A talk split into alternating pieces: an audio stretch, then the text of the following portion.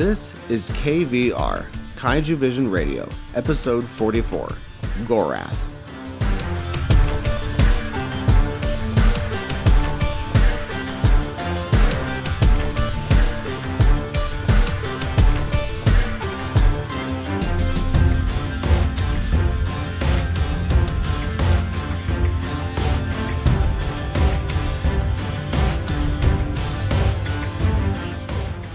Kaiju and Tokusatsu fans, and welcome to Kaiju Vision Radio, a podcast about the appreciation of Kaiju and Tokusatsu movies and discovering their historical and cultural value. I'm Brian Scherschel. In this episode, I will be covering the 1962 film Gorath.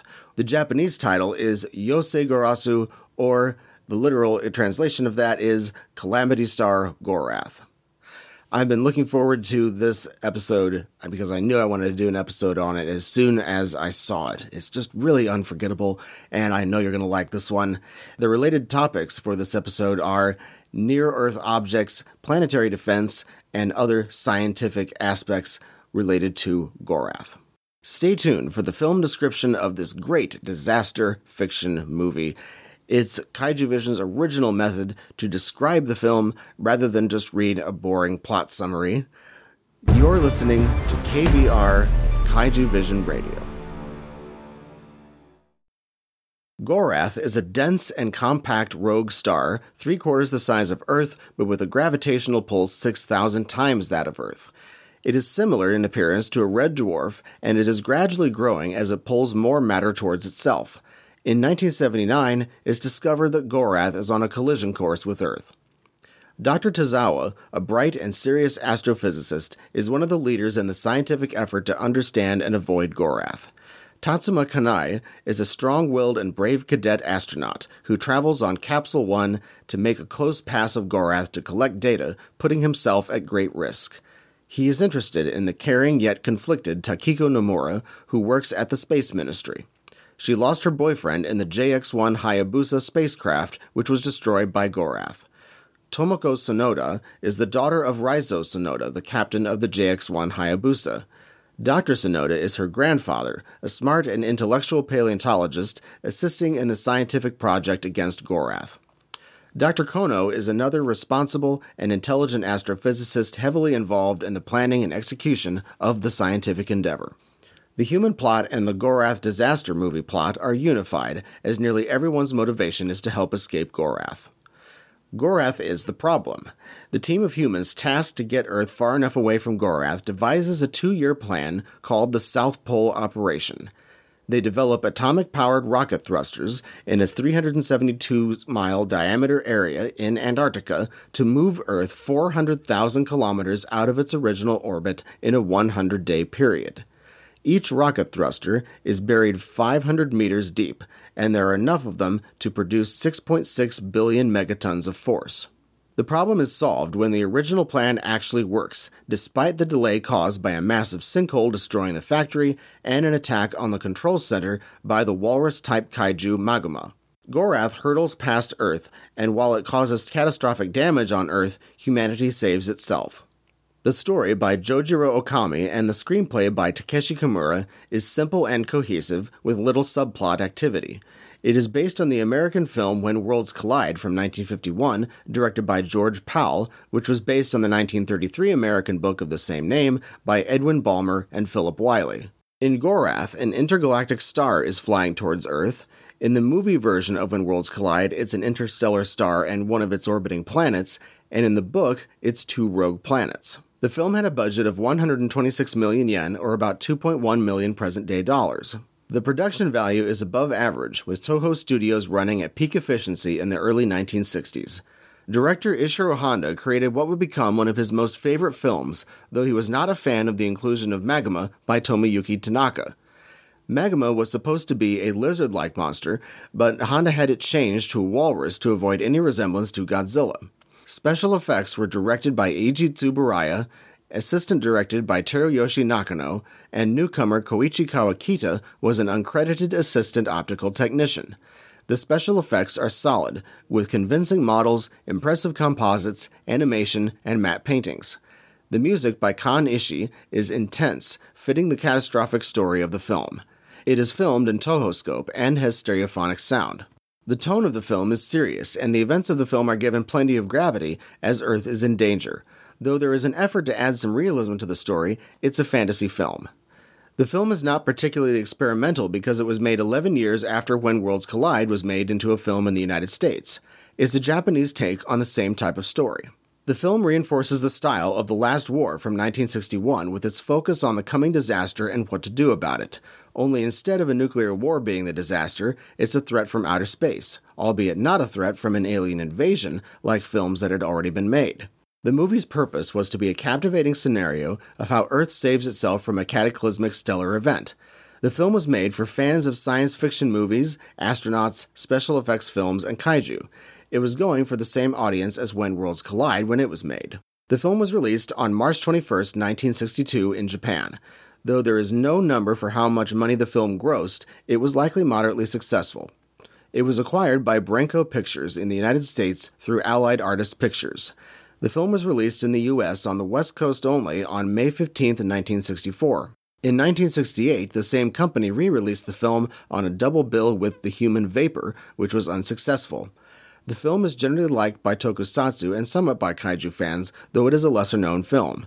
It has a rating of 6.0 on that movie database, with a total of 491 votes at the time of the release of this episode. The original 88 minute film was cut down to 83 minutes for the English language version. Some of the dialogue was cut, a significant amount of the film was re edited, and Gorath was given its own sound effect. All but one shot of the magma scene was cut, with the American producers referring to it as Wally the Walrus. The film was cut in a way to make magma look like it's just volcanic, earthquake, or explosive phenomenon, although the final shot does have a mortally wounded magma in it. There was a seven minute long astronomy lecture at the beginning of the film when it originally premiered. There is a low amount of conflict in this movie besides the obvious humanity versus certain doom. Both the original When Worlds Collide and its movie adaptation had vessels being built in various countries to escape Earth, and Earth is destroyed in the planetary disaster. They also both had plenty of worldwide panic and human conflict, mainly over who would get to escape and who wouldn't. Gorath has none of these plot elements. The Brotherhood of Man theme, common in Ishiro Honda features, is on full display. Saving Earth is priority one, all other priorities rescinded. Unlike the 1951 When Worlds Collide, the United Nations is successful in bringing the world together to back the South Pole operation. The story proves that when humanity works together, everyone wins. Humanity does not panic in the face of planetary annihilation. The humans have time, scientific knowledge, and international cooperation on their side, resulting in a happy ending for Earth. The unmistakable theme is that humanity can work together to solve challenges even as great as Gorath. That concludes part one. You're listening to KVR Kaiju Vision Radio. Part two of the podcast is the opinion and analysis section. I first ran into this film a few years ago, and I've loved it since the first time I saw it. I had seen When Worlds Collide and I liked it, but it was really low on special effects and it didn't have as much of a budget as it even should have had. I remember the visual of New York City being flooded, and, and that was a still image, and that was pretty impressive. I did like the film though because it was different and it was a good story. The lead character was a scientist, just like in this. I like this more though because it has more special effects and because it's more imaginative. It's a disaster film, first and foremost. Disaster fiction. It's not a sci fi space adventure. It's not a kaiju movie. It's a disaster movie, just like The Last War was a disaster movie. I like how we immediately see the unsuspecting humans celebrating Christmas, completely unaware that a space tragedy has occurred. It's Christmas 1979 at this point. Millions of Japanese people have Kentucky Fried Chicken on Christmas. It's a tradition. It was the largest fast food business in America in 1963, just a year after this movie was made. The first KFC franchise opened in Japan in 1970, so there wouldn't be any KFC in this movie. Takeshi Okawara was the first owner of that franchise, and he overheard some non Japanese talking about how they missed having turkey for Christmas. He then made a party barrel special of chicken to work as a substitute for that Christmas turkey dinner. The idea took off and it was marketed as Kurisumasu Niwa Kentucky, or Kentucky for Christmas. It became a tradition in Japan where there was previously no tradition for Christmas really at all. Brilliant marketing idea. But it can be rather elaborate too, with not just chicken but also cake and wine included in large family meal packages. Some Japanese people treat the holiday like Valentine's Day and they go to a fancy restaurant. Some Japanese simply just acknowledge Christmas, while the others don't acknowledge it much at all. But KFC on Christmas is really surprising to Americans who've never heard it, and it's such a unique example of how traditions get globalized and then turn into something unique that you would never think of doing at Christmas in America. The Prime Minister and his government in Japan immediately set aside Japanese concerns when they are told Gorath is on a collision course. They could have decided, like in When Worlds Collide, that they would create their own escape vehicle filled with people. Instead, they immediately defer to the UN and say work out a plan to avoid this. I feel that for many people that normal human nature would go for the escape vehicle though, which is why Dr. Kono at least mentions that other countries are building spaceships, but he doesn't mention escape vehicles specifically. If this actually happened, the mentality would be let's save ourselves, let the other nations of the world figure out their own plans. But this movie is unabashedly itself, and that mentality doesn't go anywhere in Japan. In When Worlds Collide, multiple countries were building escape ships, and some were more successful than others. About the models in this movie, they look absolutely incredible. It's better than many other Toho movies before and after this. The facility, at 18 minutes and 40 seconds, is just astounding. The moving cars and the other little touches really make the whole thing look nice. The matte paintings behind look very realistic too. Suspension of disbelief is mandatory though with fi- with films like this and other tokusatsu films. It's part of the fun. The incident involving the JX-1 Hayabusa, the first experimental spaceship at the beginning of the movie, has a feel as a Japanese version of the Space Shuttle Columbia. It's a space tragedy. This movie was created during the space race, of course, and if you want to look more at about the space race, then definitely check out the episode on Battle in Outer Space because that is the related topic. The crashing of the JX 1 Hayabusa into Gorath is a very Japanese space tragedy, too. The captain gets angry at his fellow astronauts when they start getting worried. The tear running down the captain's face is the indication that he's breaking up inside, though. They face their deaths in a very Japanese way. The pilots yell banzai right before they crash, and they throw their hands up. That was cut for the American version of Gorath. Them putting their hands up reminds me of Idris Elba and company in Prometheus from the Alien franchise at the end of that movie. Towards the end of the JX1 Hayabusa part at the start of the movie, Jun Tazaki is sitting there accepting his fate, and the camera's slowly zooming in on him.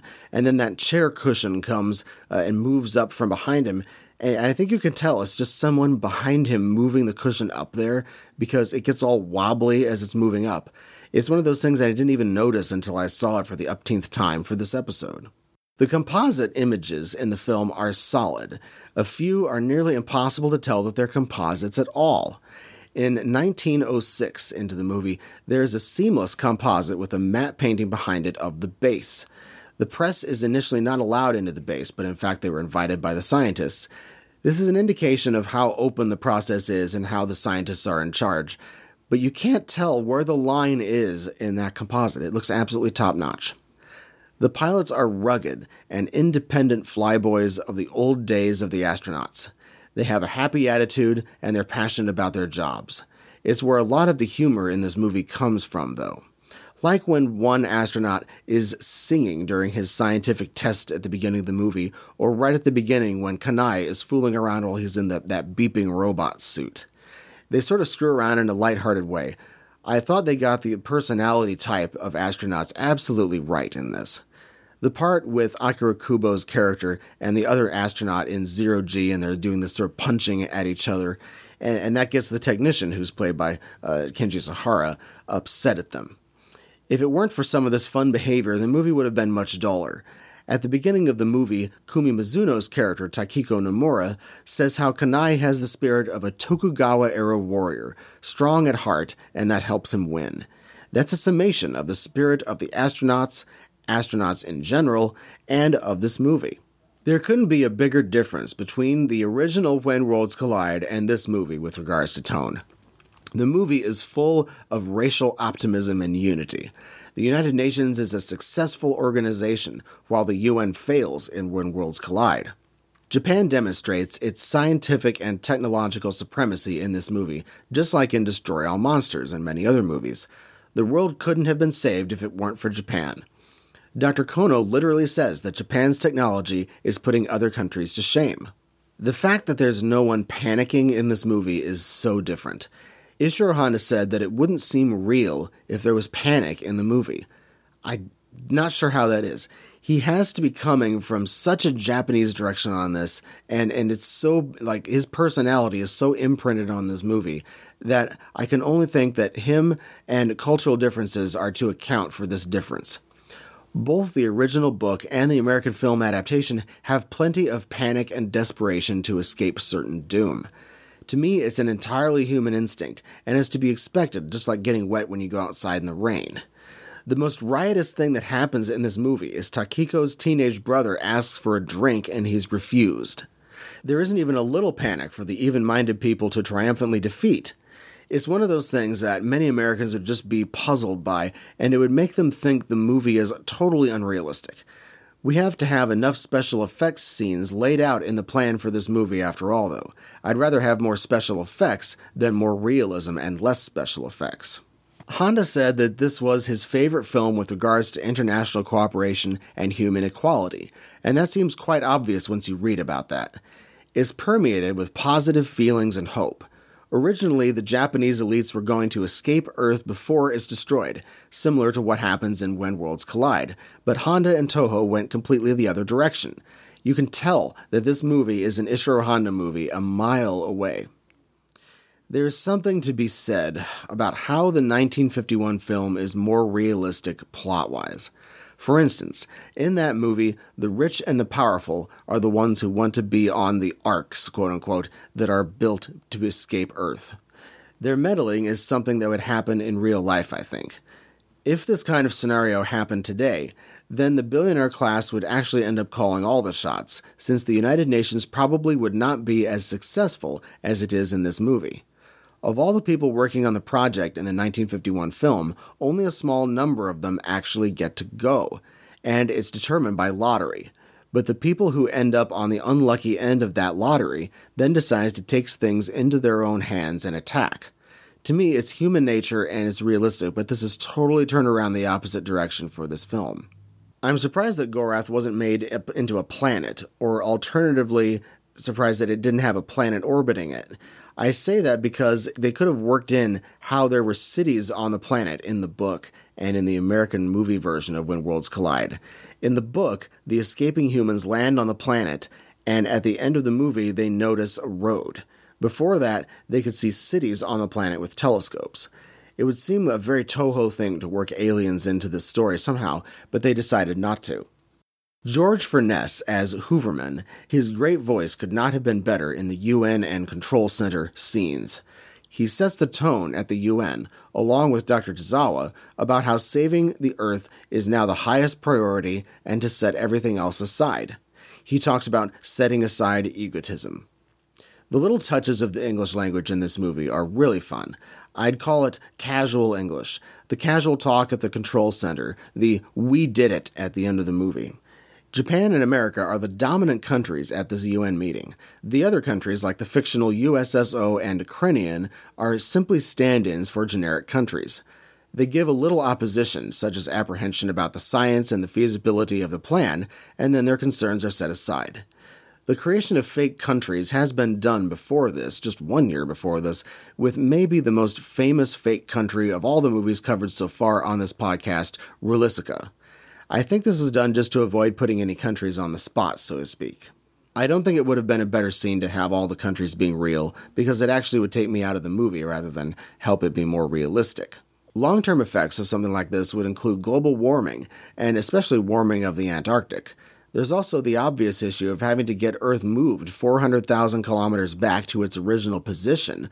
But like the rest of the ending, that we can do it spirit is everywhere, and if we can move Earth to one position, then we can move it back. The thing with tokusatsu is that some Americans are surprised by the lack of realism in these movies. Americans expect more sci fi, but this isn't really sci fi. It's fantasy, it's disaster fiction. It's more important that the film be imaginative than be realistic. That's why we have the fantastical idea of the thruster jets being built in Antarctica. Ishiro Honda wanted to add more plausibility to it, which is one reason why Honda and Kimura met with an actual astrophysicist at Tokyo University to talk through the movie's events in order to make them more plausible. They also had a professor write out equations on the board that's behind Dr. Tozawa at the UN. This isn't any more unrealistic than any Godzilla movie, though. Godzilla is a fantasy creation, and there's no scientific explanation behind that Godzilla that's realistic that explains his existence or the existence of any other kaiju. What I love about this movie is how imaginative it is. The Japanese are more geared towards something being imaginative than something more realistic, and in America, that's really not the case. Honda was also concerned that it wouldn't be plausible that Gorath would pull the moon away and destroy it, while not destroying Earth, simply because the two celestial bodies are so close to each other. I could also point out how Jupiter acts as a cosmic vacuum cleaner for the solar system, and it probably could have stopped Gorath from coming closer. Tanaka wasn't really concerned about this. Tanaka was not interested in making things realistic, and he said, The truth doesn't make a good movie. I get what he's saying, because you wouldn't have had so many good special effects in the story if the story had been more realistic, and then we wouldn't be able to see them.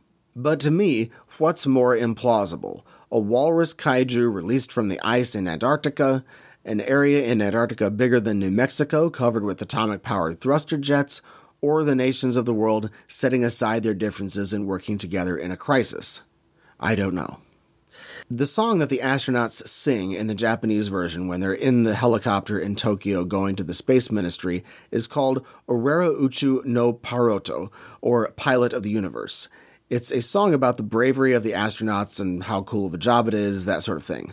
They're carrying the hopes of tomorrow and they're conquering the cosmos. And this was cut from the American version. When the astronauts go to the director of the space program to ask to go on the Gorath mission, the issue of money is discussed. Since Gorath was discovered, the director says that the money is there for the JX2 project because of the importance of the mission. It reminds me of the movie Contact when S.R. Hadden, the billionaire, says, First rule of government spending why build one when you can build two at twice the price? And to top it off, the second device in that movie was built in Japan in secret. There's one part of this movie that makes me think of The Last War, the movie that was covered in the previous episode of this show. It's the part where Dr. Kono and Dr. Tozawa are in the car and they talk with the driver. There's a disconnect between what the driver thinks is going to happen and what the scientists know is going to happen. The driver says that Gorath won't be near Earth in a long time and that it'll get figured out before anyone needs to worry. It's the media's business to make noise about it, so that's normal.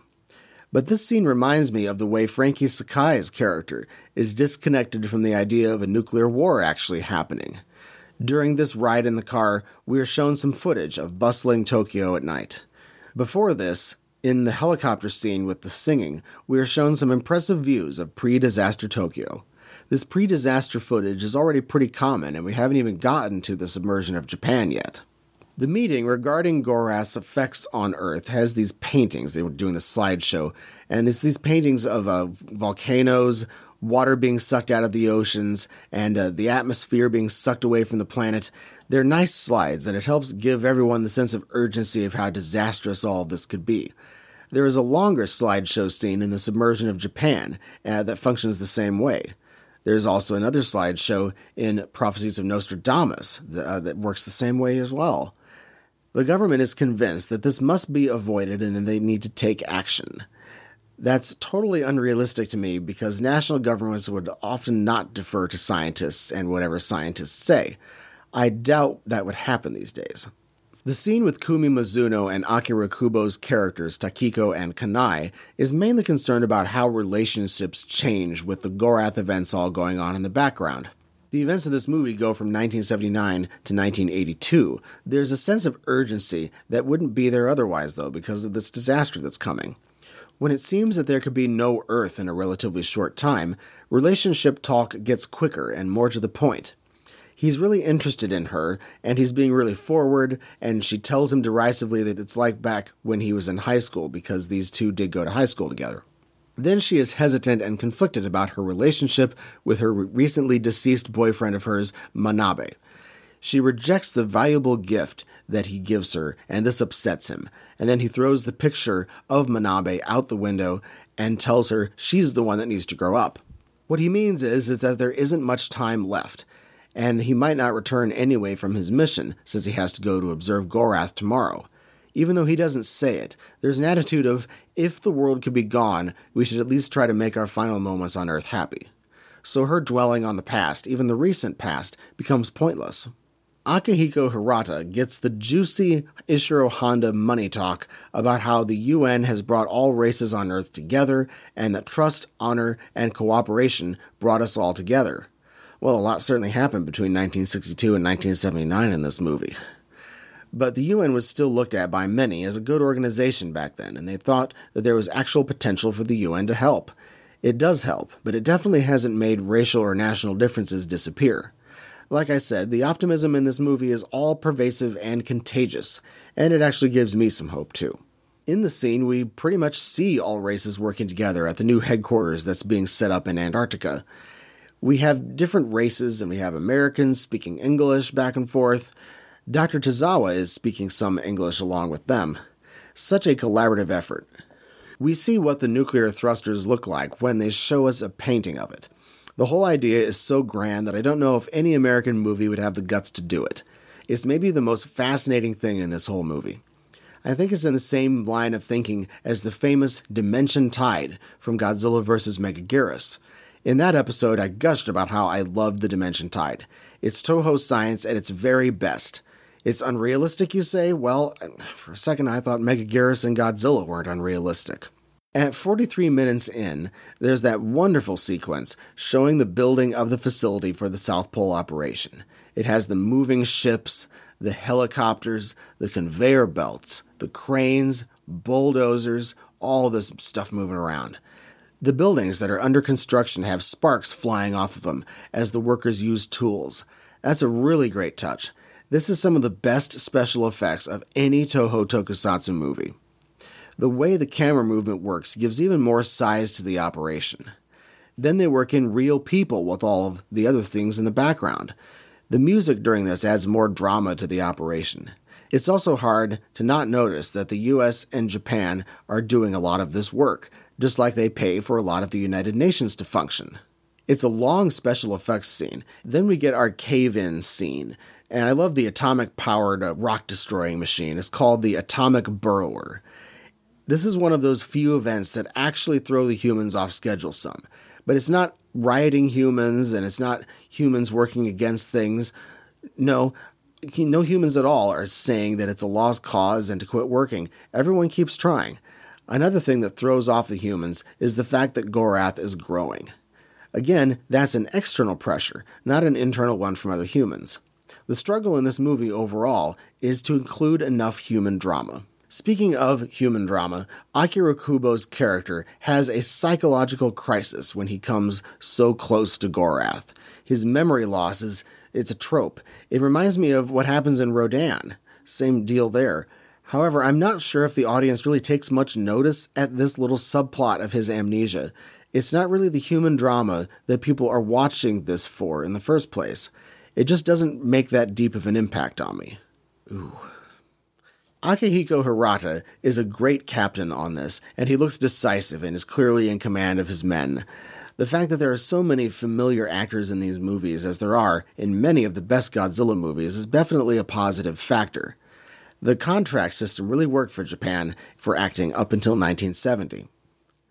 The startup of the thrusters is nice because it shows how much drama is being built up in it, and they have the close up of the button being pushed. Then we see all the flames blowing out of the reactors and the effects look all cool. The hopefulness breaks out again as everyone pats each other on the back, there's a ticker tape drop on everyone, and victory is declared. Tomoko calls Tozawa on the futuristic video phone from Tokyo, and everyone else in the control center sees he's talking to her, and they cheer for that. another moment of levity to humanize things a bit more. Directly after this, the scene with Dr. Tozawa, played by Ryo Ikebe, Dr. Kono, and Dr. Sonoda, played by Takashi Shimura, is one of the most powerful human moments in the movie. Kono is upset because Tozawa said the calculations changed because Gorath is gradually growing bigger and stronger. Kono is adamant that there won't be any more thrusters built, and Tozawa pleads with him to listen. Kono insists that Tozawa's math is wrong and that the UN isn't going to listen to his opinion. But that formula does change significantly if Gorath's size is a variable instead of a constant. Tozawa gets passionate and says the existence of the human race is at stake and that Kono is putting everyone's lives at risk. Tomoko even reprimands him and says you shouldn't talk like that. Immediately after Tozawa leaves, Kono admits that Tozawa was in fact correct. Dr. Sonoda asks Kono, Why aren't you telling the UN about this? And Kono shockingly says that the UN knows that there's nothing that can save us short of divine intervention. Dr. Sonoda then says, Well, you have to do your best, you have to try. There's also an age distinction drawn here when Dr. Kono says Dr. Tozawa is just young and doesn't understand how to look at all of this. Then we get to the big dramatic scene with the one who I like the most in this movie as far as acting, and that is Ryo Ikebe. Yumi Shirakawa, as Tomoko Sonoda, is at her best in this scene as well. The music is perfect for this too, and the scene would not have the effect that it does on me without it. He rhetorically asks, Am I the only one who cares? And this can't be the reason for the destruction of Earth. She is the one consoling him and saying that he is the reason why people have any hope at all in the first place, and that he has given everyone in the world a reason to be hopeful, which is a huge compliment if there ever was one. It's a very moving scene.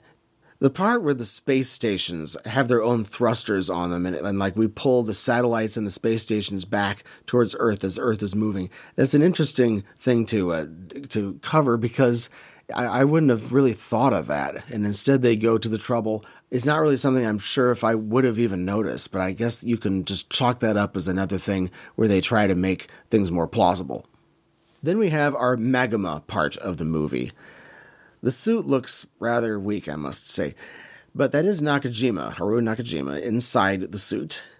The kaiju was added at the request of Tomoyuki Tanaka, the producer, against the director Ishiro Honda's wishes. Honda was not a fan of it he said he should have pushed harder to exclude it from the movie. Well, it is what it is. Uh, Tanaka wanted the brief kaiju appearance to make the movie more marketable and noticeable to the kaiju fans, and that's exactly what it did. It didn't need it though, because after realizing that there isn't so much of a difference between tokusatsu and kaiju movie fans in Japan, that I shouldn't differentiate between the two as much myself. But in America, the fandoms are more mutually exclusive, and for some, if there isn't a kaiju in it, then it's not as interesting or worthwhile to check out. To me, it's just not necessary to have Magma in it. Honda thought it brought the movie down. The people I showed Gorath to weren't impressed by that whole part of the movie. The Americans actually tried to cut the whole thing, and like I said in part one, the Americans referred to it derisively as Wally the Walrus the American producers tried inserting Rodan's roar into the walrus's roar to make it more menacing, but the test audiences still didn't go for it, so they decided to cut the whole thing. And they uh, they have one shot left where you can see the now dead magma, and that's the only part in the American version that you see. And they put a whole bunch of fog and stuff over it to try to blur it out. Toho thought about having Magma reappear in 1968's Destroy All Monsters, but that ended up not uh, panning out. Dr. Sonoda finally gets to use his paleontology education in this movie by concluding that the massive amount of heat being generated in Antarctica has caused magma to be freed from the ice. The aircraft that the scientists fly in, which is the VTOL aircraft, it is particularly uh, special and futuristic looking. It's really nice. The laser on it is a very nice effect. Despite Dr. Sonoda saying that magma should not be killed, unfortunately it ends up having to be killed anyway. There are some composite images used for when our scientists check out to see if magma is dead or not, and they look pretty good. In the American version, you hear this roar as the aircraft is taking off again, and then they fire at it, and it's all the scene is all messed up. I don't really know what they're firing at. I don't. You usually don't fire lasers at, at earthquakes or volcanoes or landslides, but uh, you know, covered in nebulous fog. I mean, it's it's a very messy scene in the American version.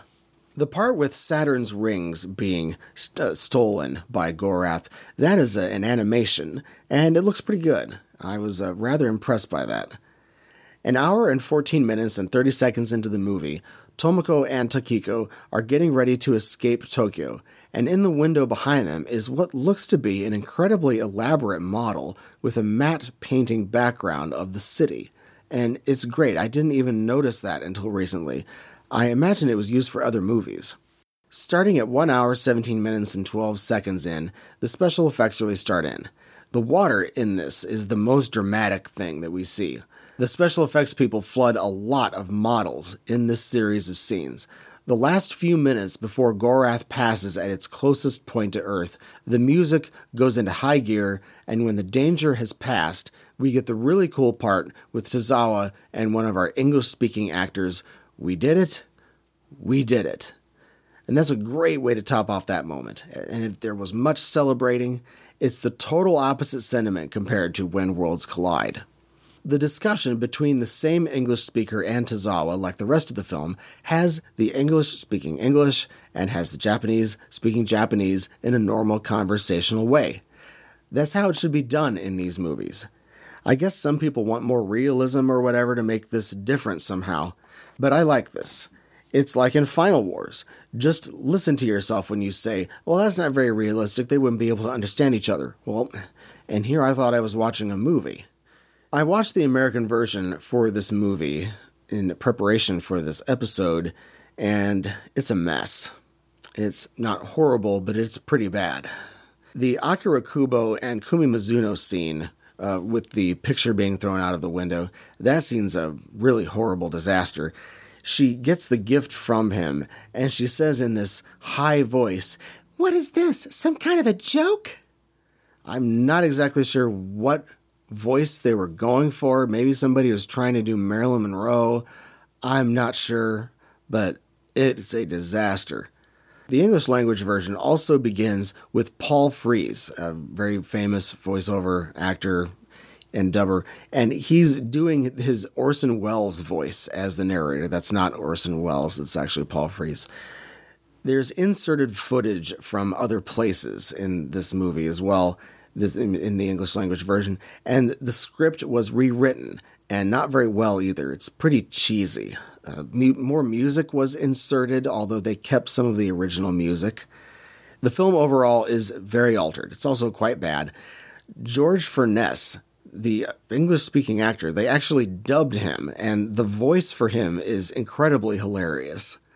It's the same kind of feel as King Kong versus Godzilla, the American version of that. The educational interludes and introduction, it, it reminded me of King Kong versus Godzilla. The dubbing is bad. It, the film also looks bad. It's in pan and scan, and the, the quality is significantly degraded. It has the feel of a cheap B movie from America, is what I'm saying. It's boring and it looks cheap. I never liked the English language versions of any of these. If you've been listening to Kaiju Vision Radio before, then you know what I'm talking about. There's another part in the English language version where uh, it's the part where Dr. Kono and Dr. Tozawa they are uh, in this argument, and then the writing is pretty radically different. Dr. Kono says something about how the project has drained all of our resources, and that's why we're not building more thrusters. And he says the world is tired and the world is bankrupt, and that's a completely different sentiment than what's in the original scene. But watching this was a chore. You couldn't pay me to watch the English language version of this again. When the two ladies are getting ready to leave Tokyo and they're packing, and there's that big impressive model behind them, uh, the radio is on. And at one point on the radio, the announcer says, By order of the commandant of the emergency militia, looters will be shot on sight. Ugh. At one point, also, Rocket Ship 2 in this movie, it has the sound that the vehicles in the War of the Worlds make, the alien ships in that. So either they lifted that from that or from somewhere else. Overall, though, uh, it's not even worth watching from an entertainment aspect either because the the cheesiness really isn't funny. It's more just of a cringe kind of reaction that people have, I think. The ratings for a lot of the movies that are covered on Kaiju Vision Radio are sort of low when you look at that movie database. I would say that the 6.0 for this is a bit low. I would say at least a half a point or a point higher and put it up to a 6.5 or a 7. It's very interesting to watch. I really loved it. It's one of the reasons why I wanted to do Toho Tokusatsu movies this season in the first place. It's incredible. There just isn't a movie like it. It's so remarkable. It's unrealistic, but it is so incredibly itself. As far as classic Toho Tokusatsu goes, this is one of those ones that I would really put up towards the absolute top of the list. The acting, the effects, just everything about classic Toho, Toho Tokusatsu is in this. It's not as action oriented as Battle from Outer Space and it's different from a lot of the other movies, although this is sort of in the same vein as The Last War, though it's quite more fantastical. The key point about this movie, though, is how imaginative it is. And I absolutely love the plan that they put together for how to save Earth and for the fact that they save Earth at all. It's very, very different. And it's something that I don't know if I would have ever written something like this myself or thought of a, as a fantastical idea of putting all of these nuclear powered thrusters on Earth and making it move and having all these visuals of the Earth moving with this huge white jet coming out of the bottom of it. It's just fascinating. And when I show this movie to people, I love their reactions because they just, they're so surprised they're like, why isn't this realistic? It's because it's so fun. It's itself, it's imaginative, and you have to commend a movie like this for for going out on a limb like this and doing this because in America you would not have been able to make something like this at all. Just as When Worlds Collide is a uniquely American story, Gorath is such a uniquely Japanese story, and I love just about every moment of it. That concludes part two, and I will move on to our related topics. You're listening to KVR Kaiju Vision Radio. In part three of the podcast, I analyzed topics that were either brought up in the film or were going on at the time of the film's release. And for this topic, I chose near Earth objects, planetary defense, and other scientific aspects related to Gorath.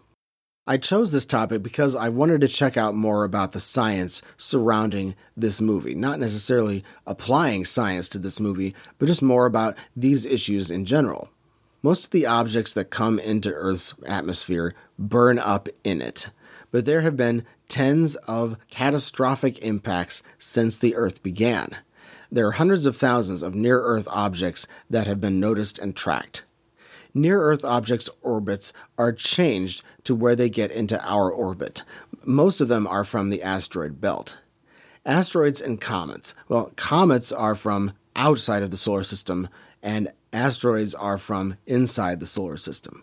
The asteroids are dim and very hard to see on a telescope usually.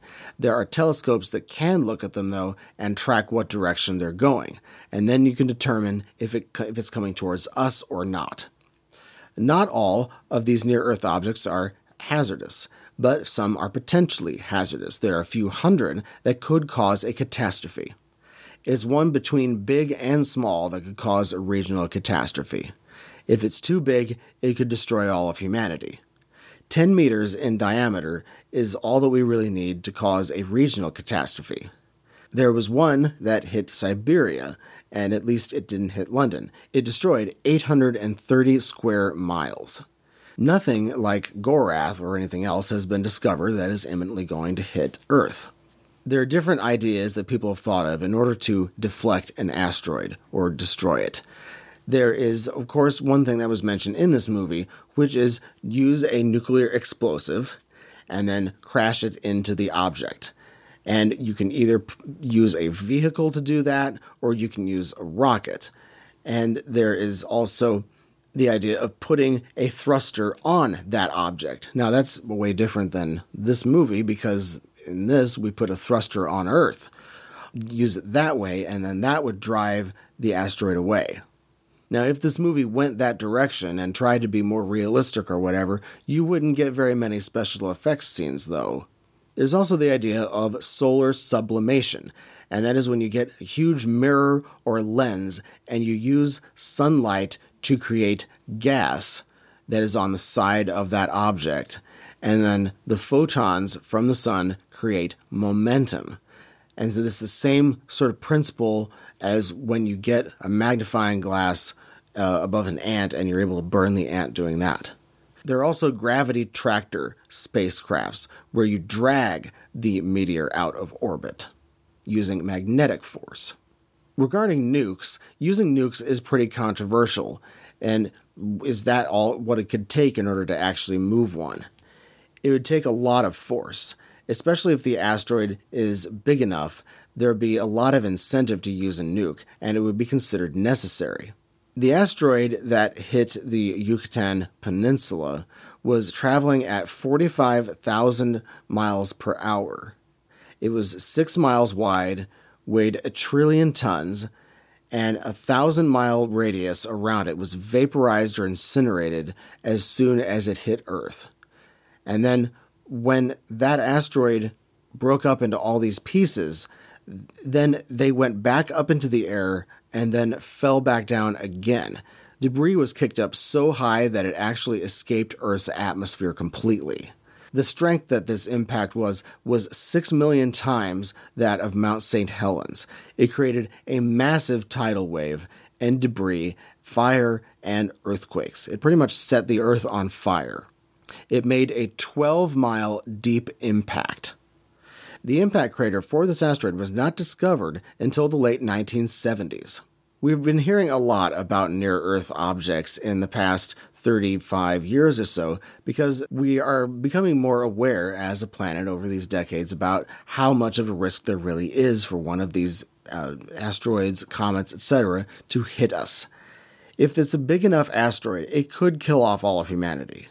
But now we have a pretty good idea of what is going to hit us and potentially when, and when all of these near Earth objects could come close to us.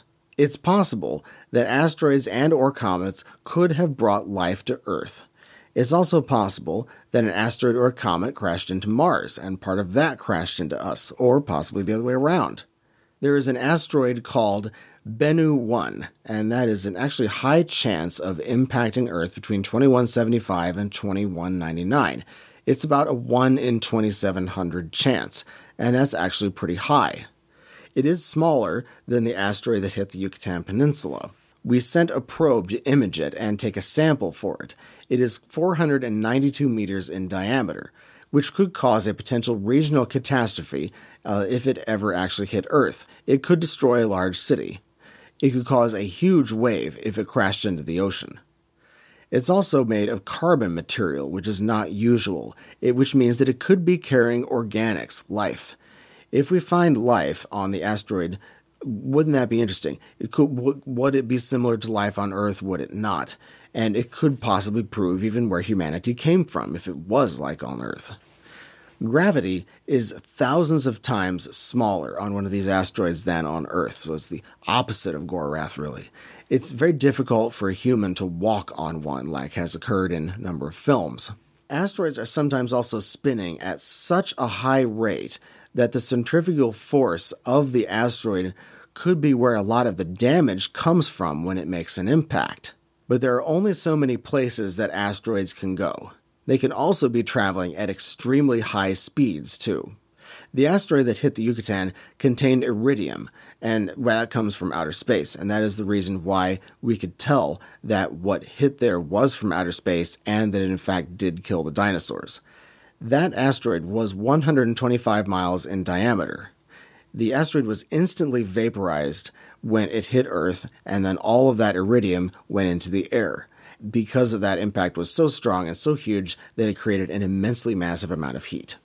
When that impact occurred, it was a superheated fireball, a shock wave, and a tidal wave hundreds of feet high in the Gulf of Mexico. 300 feet high wave, traveling hundreds of miles per hour. Debris went everywhere, and it distributed so high that it would cause fire to rain down on the Earth's surface. 70% of the planet died. This was followed by global cooling that blocked the sun because of all of the debris. And night lasted for two to six months after the impact. It poisoned all of the air. It pretty much hit the worst place in the world that it could have. All of the SO2 then caused acid rain. There was a 5% drop in temperature all over the world for a few years. CO2 from the impact then caused a huge amount of global warming for centuries. Dinosaurs had essentially no chance.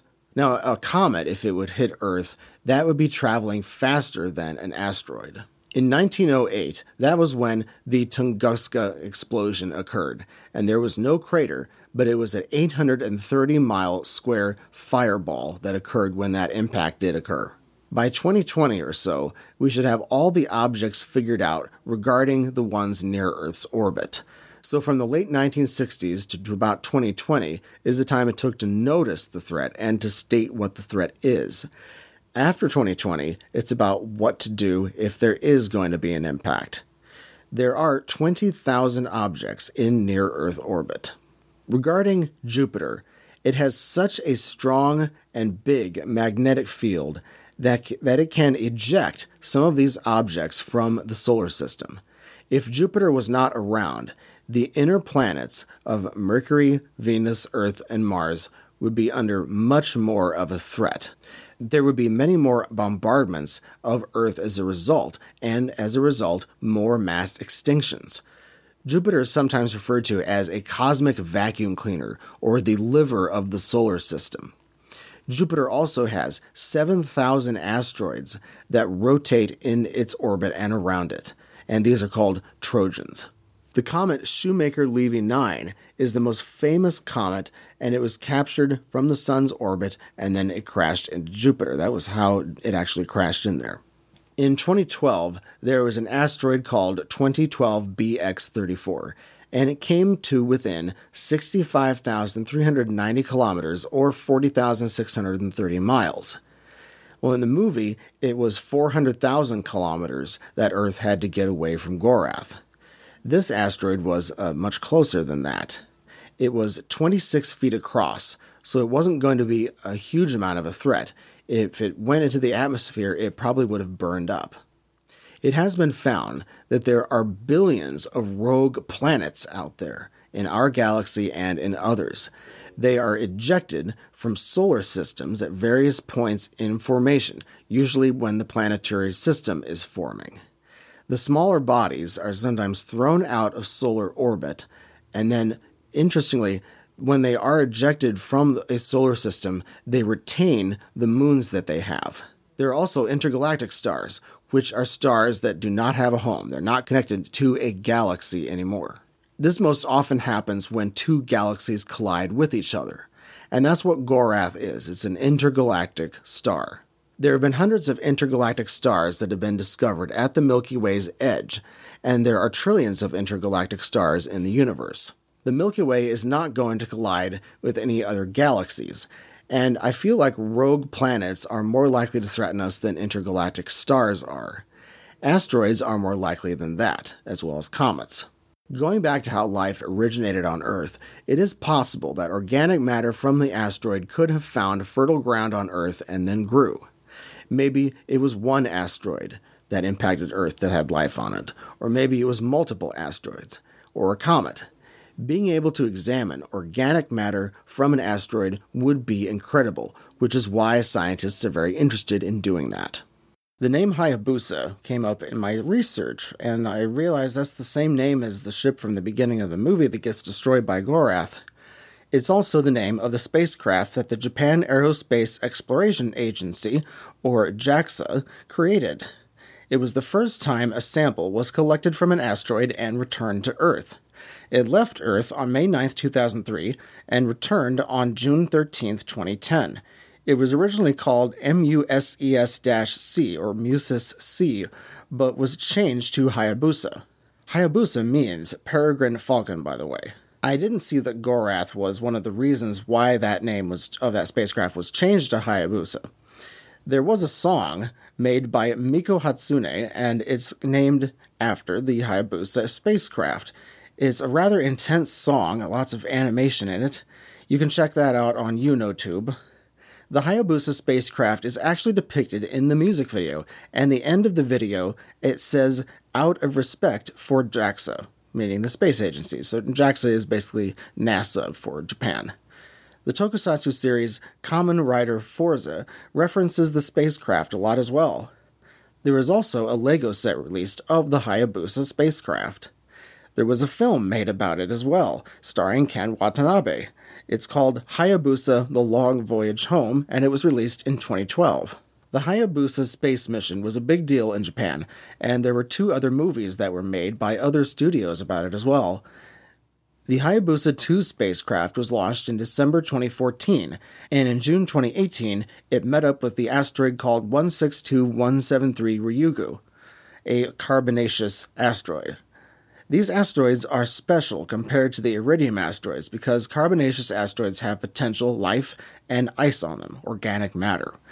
And it will come home on December 2020 with samples from that asteroid. The Hayabusa 2 ejected small rovers, which went to the surface of the asteroid and collected samples. After the landing of the sample return capsule, then scientists will determine if there's a threat to safety and then analyze the samples. Lastly, I'm going to address the Oumuamua, or I 1 as it is known, the first interstellar object that came through our solar system that we know of. We don't know where it came from, but it went in a hyperbolic trajectory around the Sun and is going extremely fast. It can't be captured by the Sun or by Jupiter.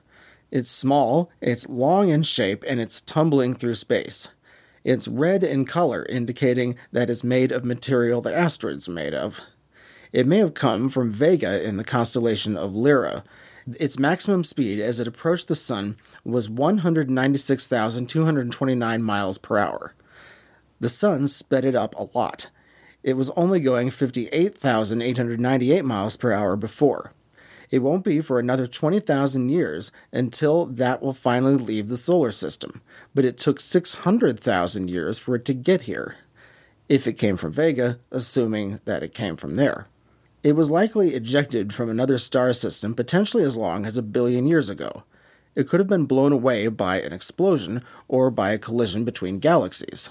Jupiter could have pulled it into the solar system, but Jupiter was not able to hold on to it because it was moving so fast. Now there is an effort to try to get a spacecraft to rendezvous with Oumuamua. The very high speed of the asteroid is the biggest problem with getting this accomplished. The crux of the matter of having a spacecraft connect with an asteroid is which asteroid to pick. You want to pick something interesting in order to figure out where it came from, what its composition is. The asteroid definitely got us to notice it, even though there are other objects from outside the solar system that we haven't seen that have come through it before. It is likely that either the Sun, Jupiter, or other planets trapped these objects in the solar system. So, how does this film express the Japanese national spirit? Well, the Japanese are shown to be a willing and, in fact, dominant country in the world, and Japan's technological prowess is second to none. For economic figures of note, in 1962, the economic growth for Japan was 8.9%, as Japan was in the middle of the economic miracle post war. I would like to dedicate this episode to Ryo Ikebe, very fantastic actor. He was in Battle from Outer Space. He is going to be in War in Space, which will also be covered by this podcast. He was in the film Early Spring, and he did Yakuza films at Toei. He was an essayist, and he originally wanted to be a screenwriter. But he's a very good actor. He brings emotion and credibility to the characters that he plays. And he had the best moments in this movie, and I believe he's the star of the film. He's a very good actor. He has a strong amount of presence that he brings, and to me, he was the highlight of this film. The next episode of this podcast will be 1963's Matango, a very special movie, one of my absolute favorites. I'd like to send a shout out to our patron, Sean Stiff. Thank you for your support. I really appreciate it. He donated at the Kaiju Visionary level. Donating is worth it. It gives you an inside track to what's going on in the show, and you get to message me personally. If you'd like to send some feedback, I'd love to hear from you. The email address is feedback at kaijuvision.com. You can also follow the podcast on Twitter, Facebook, and Instagram. Kaiju Vision Radio is available on Google Play, iTunes, Stitcher, Blubrry, TuneIn, Podcast Addict, YouTube with scenic videos, and on kaijuvision.com. If you like the podcast, please donate on Patreon. I'm Brian Scherschel, and this is KVR Kaiju Vision Radio. See you next time.